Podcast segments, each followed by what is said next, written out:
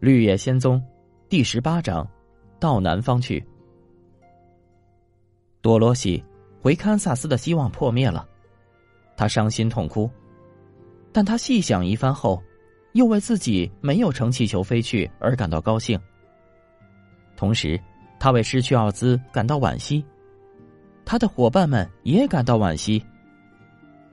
铁皮人对他说：“奥兹给了我一颗可爱的心。”如果我不为失去他而难过，那我真的是忘恩负义。他走了，我多想哭一会儿。你愿意好心的帮我擦去眼泪，免得我生锈吗？当然愿意。多罗西说完，立刻拿来一条毛巾。铁皮人哭了好几分钟。多罗西仔细盯着他流出的眼泪，用毛巾擦干。铁皮人哭完。真诚的感谢朵洛西，并用镶嵌着宝石的油壶给自己从头到脚上了一遍油，免得生锈。稻草人现在是翡翠城的统治者，尽管他不是一位巫师，但人们还是为他感到骄傲。他们说：“因为世界上再没有哪座城市是由稻草人统治的。”据他们所知。他们这种说法完全正确。气球带着奥兹飞走后的那个早晨，四位旅行者聚在觐见室商量。稻草人坐在大宝座上，其他人恭敬的站在他面前。我们并不算太不走运，因为这座宫殿和翡翠城属于我们，我们可以随心所愿。我记得我不久前。还被农夫绑在玉米地里的一根杆子上，现在却成了这座美丽城市的统治者。我对我的命运很满意。我也是，我对自己的新心脏很满意。说真的，它是我在这个世界上唯一想要的东西。呃，至于我，我现在就算不比世界上其他野兽更勇敢，也至少和他们一样勇敢。知道这一点，我就心满意足了。要是朵洛西愿意住在翡翠城，我们就都能开心的在一起了。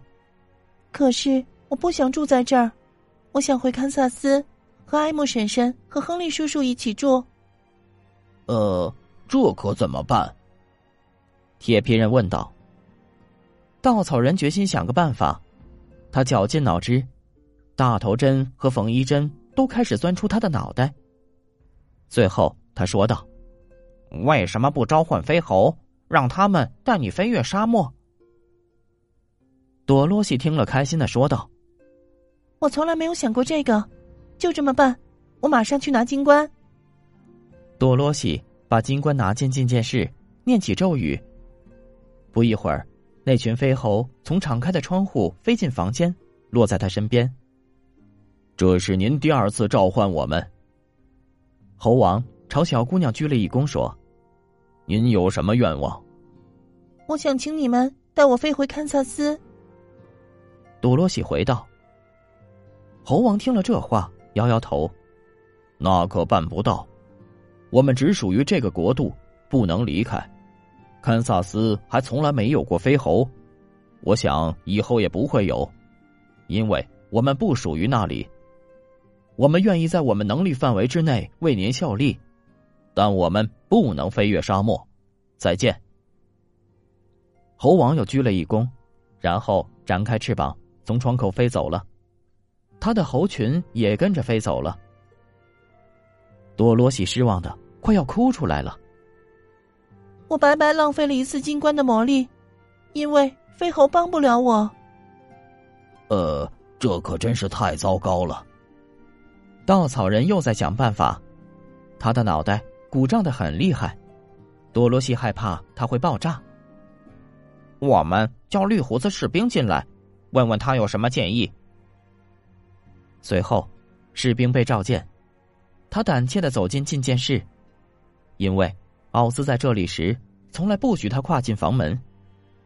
这个小姑娘想越过沙漠，她该怎么办？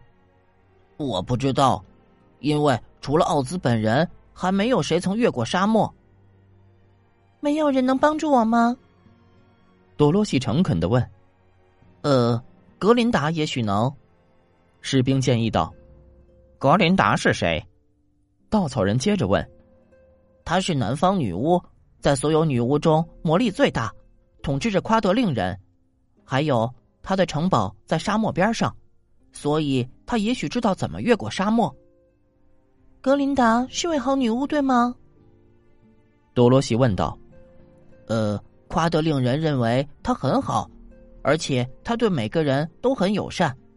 我听说格林达是个美丽的女人，她知道怎样保持青春，尽管她已经活了许多年。那我怎样才能到她的城堡去？有条路直通南方，但据说对旅行者充满危险，树林里有野兽。”还有一群不喜欢陌生人经过他们国度的怪人，因此没有一个夸德令人来过翡翠城。士兵告退后，稻草人说：“尽管充满危险，但朵洛西似乎最好还是到南方去，请格林达帮助他，因为毫无疑问，要是朵洛西待在这儿，他就永远回不了堪萨斯。你肯定有考虑过这个办法吧？是的。”我要和朵洛西一起走，呃，因为我厌倦了你的城市，渴望到树林和乡野中去。你知道，我的确是一头野兽。再说，多罗西需要人来保护他。没错，我的斧头可能派上用场，所以我也要和他一起去南方。我们什么时候出发？你也走？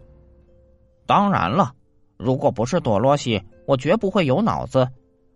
他把我从玉米地里的杆子上解下来，带我来到翡翠城，所以我的好运都出于他。在他回到堪萨斯之前，我绝对不会离开他。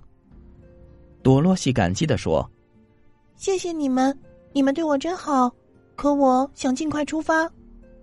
我们明天一早就走。现在大家做好准备，因为这将是一次漫长的旅行。”